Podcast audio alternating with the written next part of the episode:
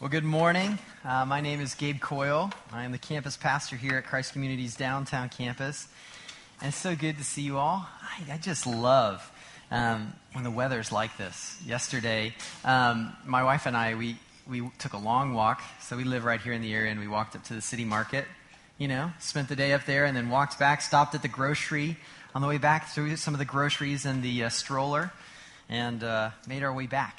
It was such a beautiful day. And I just this type of weather, it gets me excited. Um, I love it. Um, well, I digress because, uh, you know, when I think about these kinds of days, it's a lot harder, but I still enjoy them. I love a good lazy day, right? A really good lazy day. I mean, you know what I'm talking about the days you don't have to set your alarm clock. I have few of those anymore with my daughter. She is my alarm clock. Um, but those days where, yeah, you don't have to set your alarm clock, and life is kind of like that day is like an empty canvas, which you can leave on the easel and never touch all day long without any sort of guilt. It's those days where you, you watch probably too much TV, maybe do a movie marathon from your couch, eating the peanut butter straight from the jar, right? You may shower, you may not. Um, I love a good lazy day. Uh, but there's a, there's a large canyon difference between a lazy day and being a lazy person, right? A lazy day, every once in a while, is harmless. It's good. It's fun. But being, having a lazy life, I can kill you. And so, what I'd like to start with this morning is just by asking us a question. And I'm looking for your interaction, okay? This isn't rhetorical, this is interactive. So, please help me out here. Don't be shy. I want to know that's my fault, not theirs, my fault. Uh, what comes to your mind when you think of laziness? What comes to your mind? Don't, don't hesitate to shout it out. Laziness. Sleepy. Okay. Sleeping or sleepy? Sleepy. Sleepy. Why? Okay. What else comes to your mind when you think of laziness? Unmotivated. Unmotivated. Yeah. Just shout them out. Just keep going. Un- unmotivated. There we go. you know, hooked on phonics didn't really hook with me. You know, it didn't stick. Inactive. Okay. What else? What comes to your mind when you think of laziness? Lethargic. lethargic. Yeah. Man, you're giving me some good ones. Lethargic. Family pet. A fa- oh, family. Tell me. Okay. I, I'm curious about that one. E- expound quickly for us, Sherry. Too many dogs and cats okay. Great. That's a good visual. Yeah. The fat cat, right? Not the fat dog. I like dogs too much. Fat cat. What else? What comes to your mind when you think of laziness? What is it? Stinky. Oh, what was in the back? Cozy? Stinky and cozy. Oh, if you got a cozy stinky, that's cozy stinky dog. a cozy stinky dog family pet. Yeah, we're bringing it together. Sloth. Mm.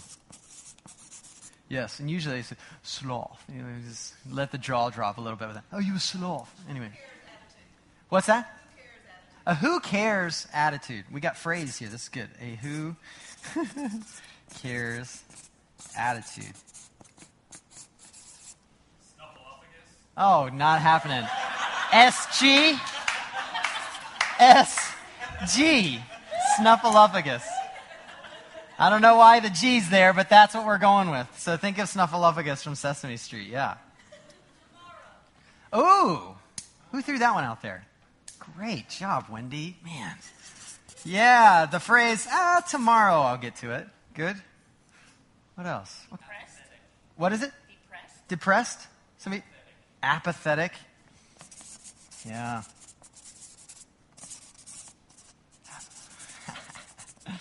I'm whispering it, and then I realize I have uh, headphones on, or whatever this is, the mic, headphones. I'm apathetic. Yeah. Anything else? Lack of self esteem, movies.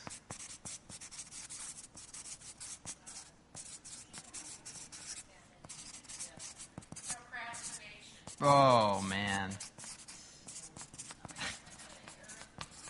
Yeah, that's right. That's right. That deserves almost a round of applause. Yeah. Okay, or not. Never mind. Lazy. Come on. No, just kidding. Seven deadly sins. Seven. Ooh.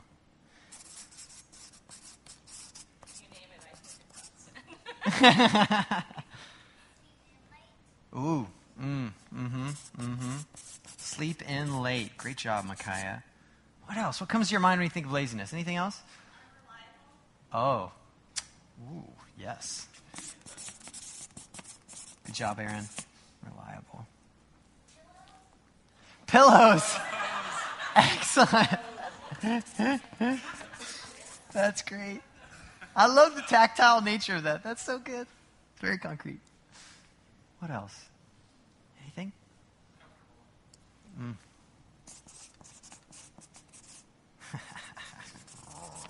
the marker's fading. I don't know. Now, um, when we have all these different ideas of laziness, I think there's one guy, the comedian Jim Gaffigan, who captures this air of laziness perfectly. So let's watch together just shortly. I struggle with my laziness. I'm like, should I sit down and do nothing, or should I lie down and do nothing? you think lazy people like me would have been weeded out by natural selection? I can't imagine someone like me in pioneer times. I really got to harvest those crops, or my eight kids aren't going to make it through winter. I'll have other kids. I got to get back to staring at the barn fun doing nothing. But if you do nothing for too long, the most menial task is exhausting. You're like, I actually have to point the remote control? What is this, the 50s? Can't I just look at the TV and it'll know what I want to watch? You ever been watching TV for a couple hours and you suddenly lose the remote? I haven't even gotten up. I don't remember throwing it. Well, looks like I'm watching this infomercial. You know, when we watch that, we can laugh, right? Uh, when we think of laziness, most of us are sitting in here and probably thinking, lazy? Gabe, there's no way I'm lazy, okay? I got six hours of sleep most nights. If you look at my Google Cal, I barely made it here this morning, right? When we think of laziness, we many oftentimes, especially when we look at our schedules, don't think we're lazy people. Um, but actually, there's something I learned even about my own life this past week as I was thinking about this passage and laziness. Um, really, the, the understanding that busyness isn't the opposite of laziness. Busyness, it's not the opposite of laziness because in all of our activity, we can be doing so many things that actually we can totally avoid and neglect one part of our life, the one part of our life that keeps all the rest together, holds them together, and we can totally leave it in shambles. What I'm talking about is most of us in here, myself included, we wrestle through spiritual laziness, okay? And the prolific author, Eugene, Eugene Peterson, he talks about this unappealing truth in an interview where he says, Busyness is the enemy of spirituality. It is essentially laziness. It is doing the easy thing instead of the hard thing. It's filling our time with our own actions instead of paying attention to God's actions. It's an either or situation. Busyness has nothing to do with activity, and spirituality is not the absence of activity. You either enter into what God is doing or you don't. A busy person is a lazy person because they're not doing what they're supposed to do. Come on, Eugene. Like, give us a break. And I think the hardest part as I was reading this was that he's so right. He's so right. You can run your kids to a thousand events. You can throw a loft party every week. You can never miss a happy hour, right? And yet, amidst your loaded calendar is the painful roots of a neglected life. Your soul is anemic. And according to what we just heard, not from Jim Gaffigan, um, this life, this life isn't for the lazy. It's not for the lazy. And hear me this morning God isn't trying to chalk your calendars full of more stuff. To the contrary, many times God asks us to do less before he ever calls us to do more. Combating spiritual laziness is just as much about stopping from doing pointless things as it is about doing the right things. And this is why the author of Hebrews uses the metaphor of a race here to describe the Christian life. It's a race, it demands your all, it demands your focus, it demands your energy. And this is partly why this life, this Christian life, is not for the lazy. Now, before I get ahead of myself, we haven't been in the book of Hebrews for a couple weeks. And Easter, we spent time in Matthew. This last week, we spent a, an amazing time in destination celebration before the hail came, right? Um, so let's just review a little bit about where we've been in the book of Hebrews over these past few months. Well, Hebrews, it is a letter, um, but it's probably best described as a sermon that was written to first century Christians, people who are a lot like you and I, and they're wrestling with their laziness as they run with Jesus, as we stay with this metaphor. So, in these first 11 chapters, the author has been building this argument that Jesus is better. He doesn't come out and say Jesus is the best, but over and over again he says, Oh, Moses. Oh, Aaron. Oh, this. Oh, this rest. Oh, this trial. Jesus is always better. And we kind of st- talked about this at the very beginning by using this card cross greater than sign blank. No matter what you put in that blank, Jesus is better. And we're all at danger from drifting from our heart's ultimate desire. And he even talks about the great audacity that many of us have of faking following Jesus and the repercussions that come when that reality is true for our own lives. Nobody wants that in this room to be true of them, to be faking that life.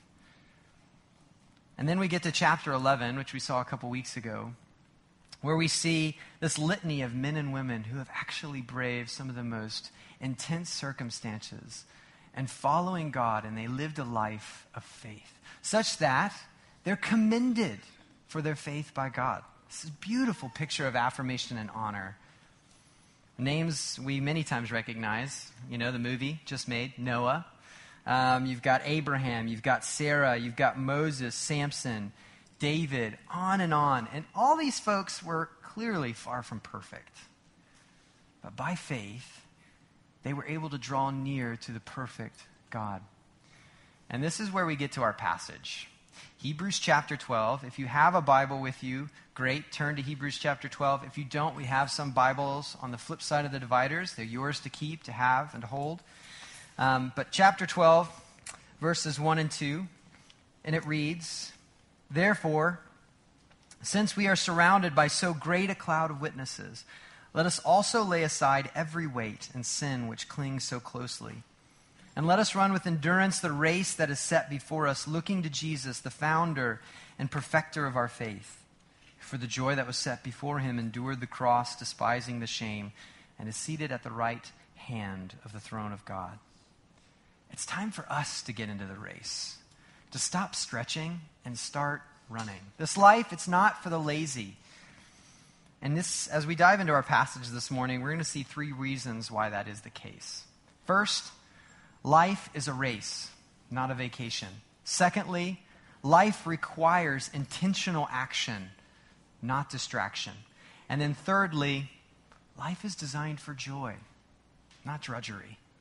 And that's a linchpin there at the end. That's a key component. So we're going to walk through those three. Life is a race, not a vacation. Life requires intentional action, not distraction. And life is designed for joy, not drudgery. So let's see first, right away, I mean, this metaphor is screaming at us life is a race, not a vacation. I mean, whether you're a Christian or not and you're here this morning, I'm almost sure all of us have heard somebody compare life to a race. Um, it may be obvious, but what isn't obvious is how many of us don't live that way. We're not engaged in training. We don't see life as a race. With people walking around downtown for the March of Dimes, the Boston Marathon happening recently, races and walks, they're happening all over the place. And the author of Hebrews, he wants us to picture, he wants us to grab this, that the moment you were born is like the starting pistol going off. The ups and downs, the twists and turns are the very race that has been laid out before you. And although it's not the end, the finish line is death. And he's calling us. God is charging us to run this race with endurance. He says, Let us run with endurance the race that is set before us. I remember when I was in track in high school, especially the first early races. Um, you know, I would get out there, and I was in track just to stay in shape for soccer. I mean, I enjoyed running, but mainly I enjoyed soccer, so I engaged in track just to stay in shape. Because um, I guess I lacked discipline. I couldn't run on my own. So I, I joined track, and, you know, those first couple races, I'd be neck and neck with some of these guys who've been training for these specific races. But what about about three fourths of the way through, I'd hit the wall. If any, if any of you have ever done any sort of competitive running or just running in general, you know what it means to hit the wall. Hitting the wall is when that boost of adrenaline that comes from the beginning of race jitters wears out, and then your legs feel like cinder blocks because they're full of lactic acid. And if you had any semblance of pleasure in running, it's gone when you hit the wall. The perseverance in running is what's got to take over if you're ever going to reach the finish line. And endurance is, is holding out in the face of difficulty. It's acknowledging pain, but it's saying that it's worth it to keep going. Pain will come. This race is very difficult.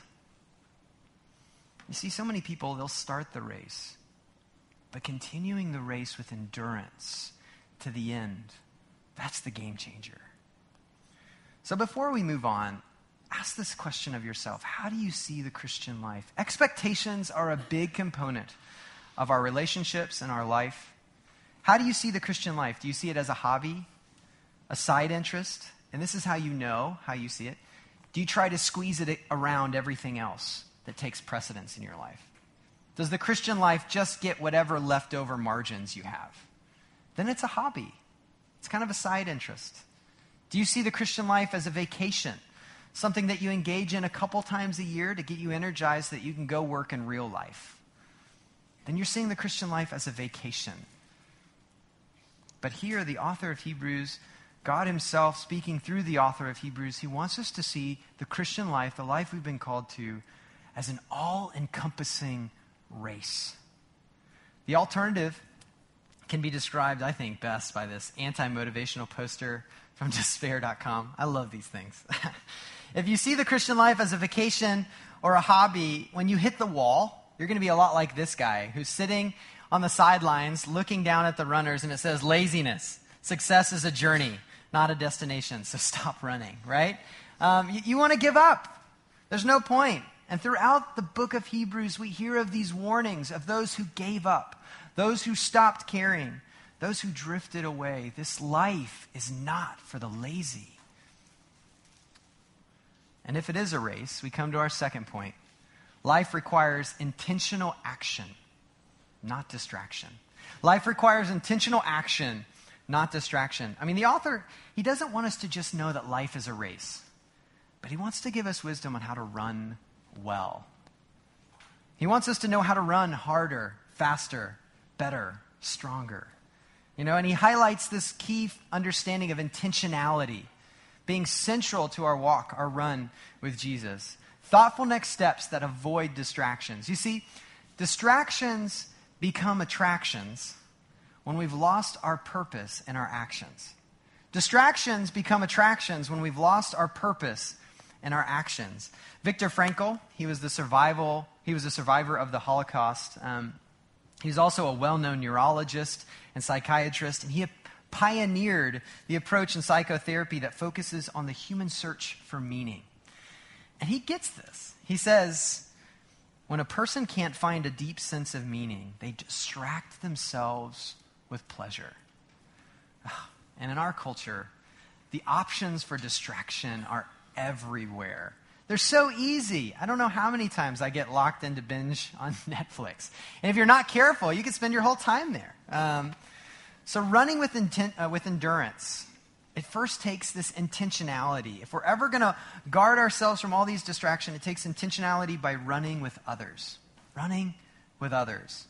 Remember the flow of Hebrews we talked about here at the beginning. Um, this word, therefore, is probably one of the strongest transitions in this whole, this whole sermon this whole letter to the book of, uh, to the, this community of Hebrews.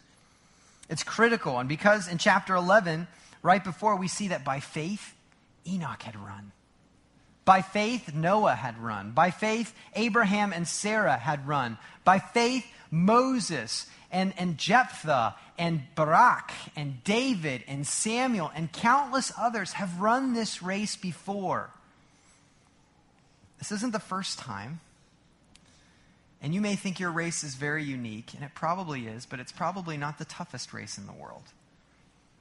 There are others who've gone through excruciating realities and they've made the race. They've endured to the end. And they're cheering us on. This is the language of the cloud of witnesses that's being mentioned here right there at the beginning of chapter 12, verse 1. Remember, you don't run alone, but every step you take is in the trajectory of an ancient path that thousands have tread before you. You know, even here, though, as we think about this, this running with others, it's more than just seeing those who have run before you and who have endured and actually have received commendation from God. But it's also noticing those who are running around you, running with you. Um, this isn't a time trials run where you're just by yourself out on the track against time. This is a communal run. There, there are those who are around you running the same race. I remember in soccer, uh, once again, coming back to soccer, football. Um, when I was in high school, we would do these terrible runs where you would go around the field in a straight line, single file, and then the last person, the caboose, would sprint around to the front as you're running. And then as soon as you got to the front, the person in the back would then sprint around to the front. So you would keep rotating as you're going around the field. it was intense. Now, the, the good thing about it, and the brilliant aspect of this exercise, is it realized, or it helped us see our health as a team rather than any one individual. You were only as fast as the slowest person on your team. And as we would do this, I remember specific, I think it was my junior year, there was this one kid, Kevin. He always came in year after year very in, uh, out of shape. Throughout the summer, he never exercised at all. And so he'd come in, great ball skills, but terrible health. And we would be running around the field doing this. And it was always, at the beginning of the year, we had to cheer him on. And I remember my coach would come up alongside Kevin when we would do these, ra- these, these laps. And when it was time for Kevin to sprint, our, my coach would be right beside him. And it wasn't demeaning. He was a Christian and he was trying to encourage him. He would run beside me and say, Come on, Kev, you can do it. Keep pushing, keep pushing. And then, you know, we're all out of breath. And then coach would say, Come on, guys, encourage Kev. You know, it's like, Oh, come on, Kev, seriously. Um, I can't yell anymore, Kev, just push, you know. Um, but what was so great about that is that in that exercise, we strengthened our communication skills as a team. So when we were on the pitch, it taught us to be speaking and encouraging one another. And it also enabled us to out, out endure many of the other teams for the 90 minutes on the pitch. And as the season progressed, we just saw our team continue to grow in this way. And so, in our own lives, you need to be asking the question who do you have in your life who's cheering you on? Who do you have in your life who's cheering you on to run the race well? And maybe secondarily, if you feel really good, you feel like you're in shape, who are you cheering on? You see, it's not just about how it benefits you, but since we are running together, how are you speaking into others' lives? How are you cheering them on? How are you helping others endure the race that's been set out before us? This life, it's not for the lazy. And we need each other to run with endurance the race set before us. But even here, we can't stop with just saying we're going to be intentional about running with others. We need to also be intentional about running without baggage. And I know there's a lot of baggage with the word baggage, you know, uh, but let me, let me explain. The author of Hebrews, he says, let us also lay aside every weight. Every weight. In Greco Roman culture, it was common to strip off anything that would slow you down in the race. I mean, anything. And so uh, every time I watch professional runners now, I kind of get awkwarded out by their weird spandex things anyway. But imagine first century, they would run free in the wind. I mean, totally naked. And, and, and really, the picture here is meant to be pretty explicit. Strip off anything and everything that's going to slow you down in this race that Christ has called you to. This language of a weight, or as some translations capture, a hindrance, um, is something that's otherwise good, but weighs you down. Something, clothing is good, okay? Let's just get that out there. Clothing is good. Um, it's something that's otherwise good, but weighs you down in your run. And it can be very particular to your personality. One thing that weighs you down may not weigh down another. It may be very particular to your vocation, your job, your location, your station in life you know, in the U.S. culture, and I'm steeped in that. I don't know why. Um, in the U.S. culture, we have a heightened value for efficiency, don't we? And that can be a very good thing, um, but it can't be the ultimate thing efficiency.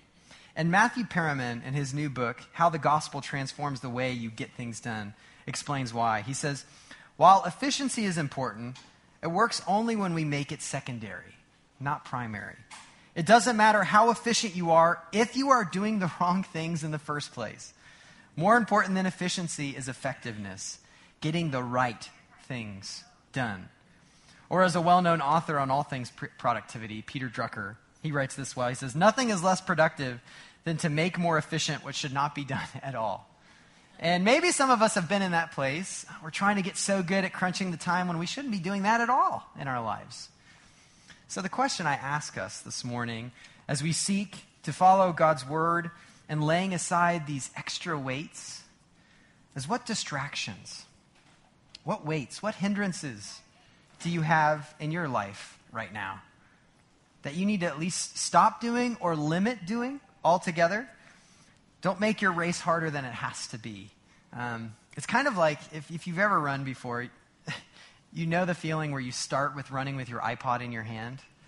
And if you're going to go for a longer distance, um, starting with an iPod feels great because you're going to the jam. I've got MIA pumping in my ears, four on the floor. I'm not thinking about what I'm doing.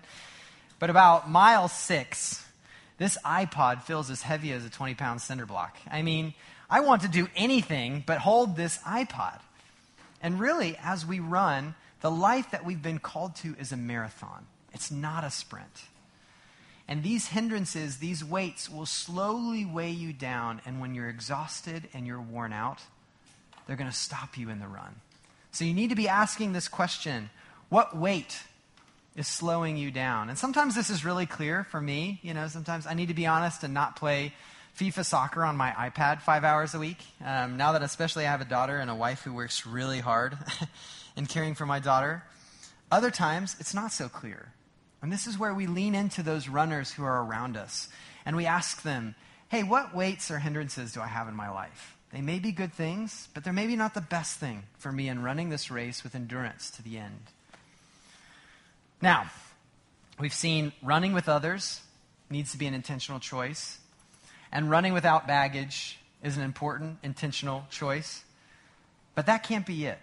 And the author of Hebrews wants us to grasp this. It's also being an intentional and running away from sin. Running away from sin. Let us lay aside every weight and sin which clings so closely. We have to fight this clinging sin, don't we? Um, the sin that trips us up. And what's so difficult about sin, as I was thinking about it, it's just really sneaky. Like you think you're putting on the, you know, the pumps, you know, to get running, when in reality you just tied on six different bricks that are slowing you down. Um, and I was recently listening to a sermon by Paul Tripp, and this is going to be a longer quote, but I think it's worth it. So just giving you a heads up. And it's going to be on the screen if it's not too small for you to read along. Um, and he writes, or he, he says this about the deceptiveness of sin. You know, when that man is at the mall and he's lusting after that woman, he doesn't see danger. He doesn't see disaster. He doesn't see brokenness. He doesn't see immorality. He sees beauty. That's the danger of sin. When that young person has now stepped way beyond God's boundaries and way beyond his parents' boundaries, he doesn't feel danger. He doesn't feel the disaster and destruction of what he's doing. He feels the buzz of temporary autonomy and temporary freedom. It's like a drug. The husband who has just, in a nasty, self righteous, arrogant way, demeaned his wife and her wisdom by arguing her into a corner with great delight doesn't feel the ugliness and the lack of love in that. He feels the power of winning. The child who's eating the last bite of the cookie that he was told he must not have before dinner doesn't taste disaster. he tastes chocolate chips. And because the last bite happened before mom came into the room, he lives with the power of getting away with it. The scary thing about sin is its deceitfulness, its ability to present itself as something beautiful when it's not beautiful at all. Some of you have fallen in places, maybe even this week, because you bought into the beauty of sin and you let that beauty propel you when sin is anything but beautiful. And the author of Hebrews, he highlights this deceptive nature of, of, of sin. In Hebrews 3.13, he says, But exhort one another every day, as long as it's called today, that none of you may be hardened by the deceitfulness of sin. You know, sin, it never shows us its cards. It's really good at misdirection. It gets you to focus over here so that you trip up over here. And, here's, I think, the even more deceptive aspect of sin. Even more than telling us that evil things are good, even more than telling us that destructive things are for our flourishing, it tries to give us shortcuts to good things that destroy us. You see what I'm saying? It tries to convince us that the shortcuts to these good things are better. You know, and many times this happens when we're exhausted and we're frustrated and we see the end of the race and it feels like it's too far away that we're going to make it. So I need this shortcut to survive. And that's one of the best deceptive ploys of sin. It whispers things like, Why wait for God's justice? Gossip about your coworkers now. Show your boss who's really in charge through passive aggressive ploys. Feel the exhilaration of revenge now. Why wait to purchase that new car, iPhone, home, or jeans? Sometimes jeans are just as expensive as iPhones. Be generous to yourself now and generous to others later. Aren't you the one who works for that paycheck anyway? Why wait for marriage to enjoy sex? Why work to save your marriage when you can have a new, exciting relationship now? And when you're exhausted and you're frustrated, those shortcuts look so appealing because you don't think you can make it to the end. And so the shortcut seems like the only way out. And as you step into these shortcuts, you get caked with mud, surrounded by mistakes, and you found yourself at a dead end in the middle of nowhere. So as you think about your life, what sins are slowing you down? When you're frustrated, when you're exhausted, when you're worn out, do you run to your sins or run away from them? See, this life, it's not for the lazy, friends. Now, these three, running with others, you know, running without baggage, and running away from sin, they're helpful guidelines in the Christian life. But if that's all that there is, if that's the whole story, we'll never endure to the end. That's moralism. That's saying that we have to do the right things to finally make it. It's true, life is a race and it's not a vacation. And it's true, we need to be intentional in our actions rather than immersing ourselves in distractions. But when I hit mile 25 of the marathon of life, I need something more than a metaphor that's going to motivate me. I need to know that this life is designed for joy rather than drudgery. It's not just the, my legs screaming at me, and it's just the, the reason we were designed is to run in pain. That's it. That's terrible. That's awful. Please don't ever let that be true of my life. But joy it presupposes there's a purpose in the run. Running has a goal, not just a finish line. And when God created the universe, when He created you and me, He created us for joy. I like the way John Ortberg writes in his book, Faith and Doubt. If Jesus is right, joy was at the beginning, was challenged in the middle, and will be restored at the end. If he was wrong, Joy is a momentary illusion that was absent in the beginning and soon will be forever stilled. I believe Jesus was right. I believe joy is as real as Cleveland. I don't know how cl- real Cleveland is anymore these days, but, um, but the good news of the gospel is that pursuing Jesus is our highest and ultimate joy. Joy has always had its origin and its climax in the person and the work of Jesus Christ. And it's this joy that fuels the Christian in their run. But if you're here this morning and you don't think Jesus is better, if you don't think his life was inspiring, his death saving, and his resurrection real, then why would you run? It's a pointless race. If Jesus is not at the center, if he is truly not our ultimate joy. And this is where faith is so crucial for us as we run. Now, I know if we stay with this metaphor, many of you are like, Gabe, you know, um, you're like the personal trainer. You're paid to be in shape, right? How are you whipping us, you know, into shape? This is ridiculous. What gives? And the great comfort from this passage is that Jesus gives. The great comfort is that it's not ultimately me who's pursuing you and, and, and continuing to prod you and to run for your own good. It's Jesus. Jesus himself is pursuing us. Look at, the, look at verse 2. Looking to Jesus, the founder and perfecter of our faith, who for the joy that was set before him endured the cross, despising the shame, and is seated at the right hand of God. This race was impossible until Jesus made it possible. He is the founder and the perfecter of this race, this life of faith. Without him, we can't start the race. Without him, we have no hopes of coming to completion. As the founder, he blazed the trail. He knows the track because he designed it. He was the entrepreneur after whom we follow, and he's the one at work in us to keep us going on in our faith. For some of you this morning, you may be on a race to nowhere for no reason. But here today, you need to start running with Jesus. You've been on a track trying to forge your own trail, trying to go at your own pace. But take it from Jesus, someone who knows the track better than you and who has come out a winner.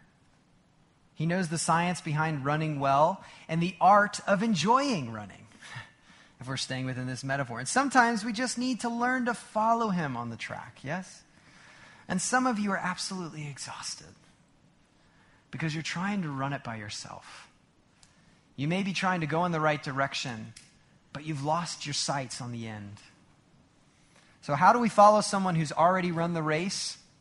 Well, step one is you admit that Jesus is the only way to God. He is the way, the truth, and the life. No one comes to the Father but by Him. Exclusivity, it's key. He is the true deliverer, and only life in Him can bring the joy our hearts are desperate for. And then step two is spending time with Him. This is spending time reading the gospel accounts, getting to know how he's revealed himself perfectly in Jesus so that we can begin to recognize his work in the world still today. He's not done working, he's not dead. Also, we spend time praying because, once again, he's not dead. He's seated at the right hand of God so that we can come boldly before his throne of grace as he listens to us.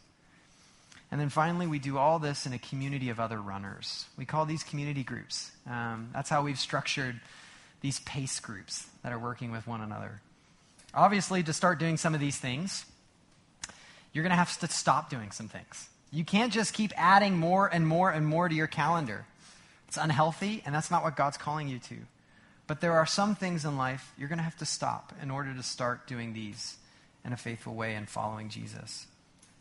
Ask yourself do you want to run the race with endurance that's set before you?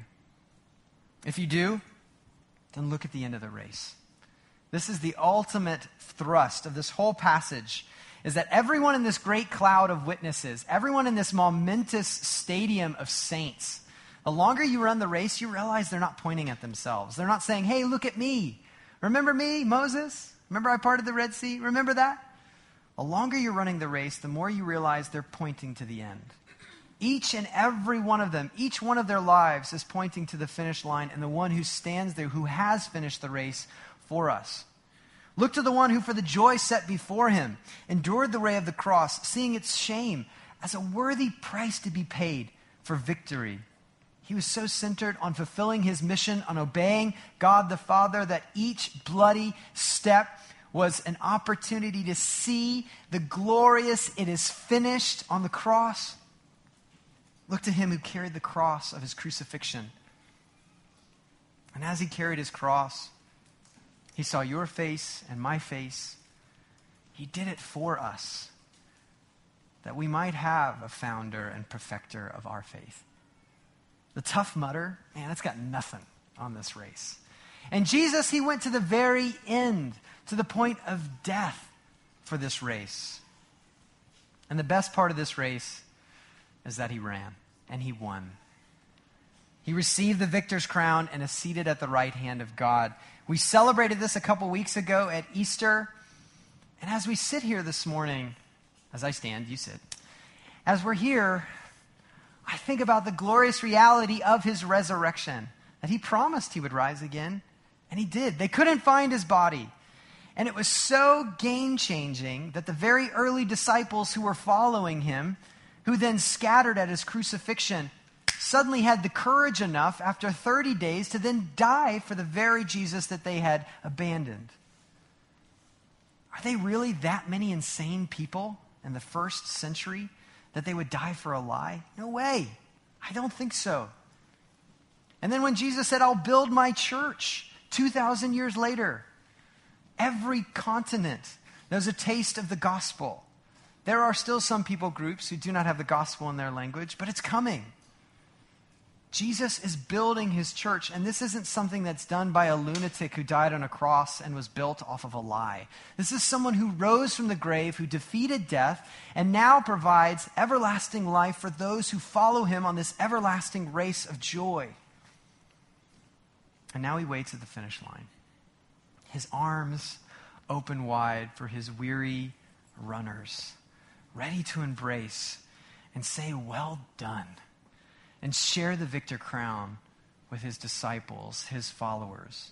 Look to Jesus, the good, good end to a very hard race. This life, it's a race, it's not a vacation. And it takes intentional action while avoiding distraction. And the beautiful reality is it's designed for joy, not drudgery. This is all because of Jesus, centered in his person and his work. This life, it's not for the lazy, friends. So let's run together. Let's run faster to him, harder with him, better because of him, and stronger through him. Let's do that together. Let's pray. Our Father, we come to you in prayer because you are seated.